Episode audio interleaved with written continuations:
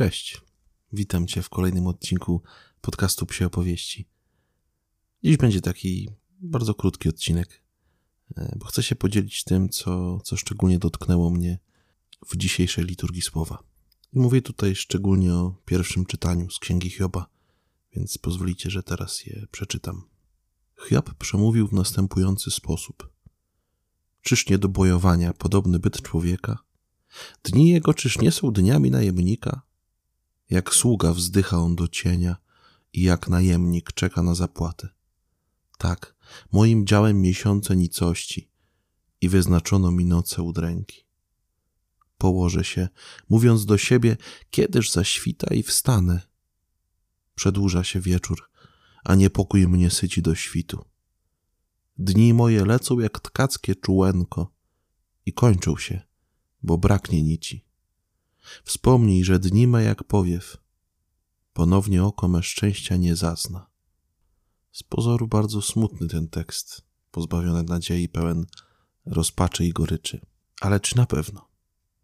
Bo bardzo często przedstawia się księgę Hioba jak opis człowieka, który stał się jakąś marionetką w rękach Boga, którego losami Bóg się zabawił. I oczywiście jest opisane działanie Pana Boga, ale wielu komentatorów, przynajmniej tych, których słuchałem, zdaje się zarzucać właśnie Panu Bogu taką zabawę losami człowieka, losami Hioba. Ale ja ostatnio w tej księdze odnajduję zupełnie inne przesłanie. W moim życiu, do mojego czasu, tu i teraz, bardzo konkretnie do mnie.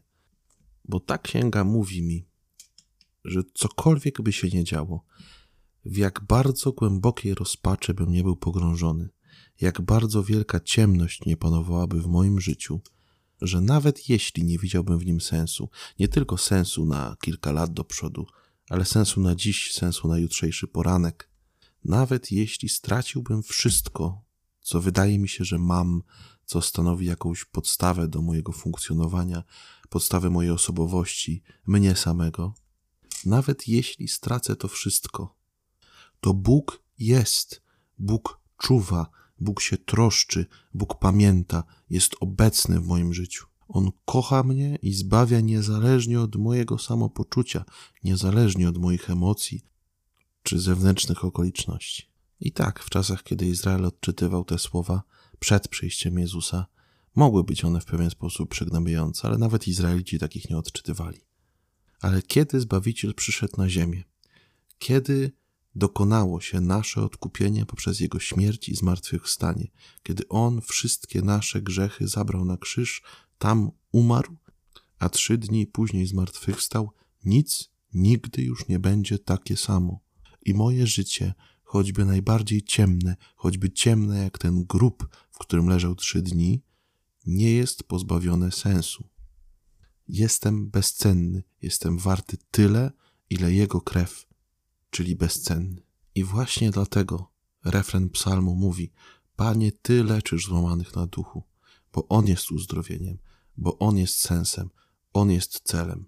Bo Jezus Chrystus jest tą dobrą nowiną, tą Ewangelią, o której potem powie święty Paweł w drugim czytaniu, że wszystko czynię dla Ewangelii, byle tylko mieć w niej swój udział, byle tylko mieć udział w tym zbawieniu, które wysłużył i przygotował dla mnie Chrystus, bo to w nim jest odpowiedź bo to w nim jest cel i w nim jest sens.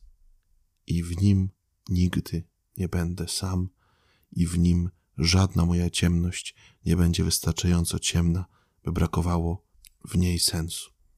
Być może jesteś w rozpaczy, być może tkwisz w ciemności, być może nie widzisz nadziei. Wyciągnij do niego ręce, poproś go, zaproś go po raz kolejny do swojego życia, tak realnie, szczerze, z głębi serca a zobaczysz, że będą działy się cuda. Dziękuję, że zechciałeś wysłuchać tych kilku krótkich słów. Mam nadzieję, że dość szybko do usłyszenia w kolejnym odcinku psich opowieści.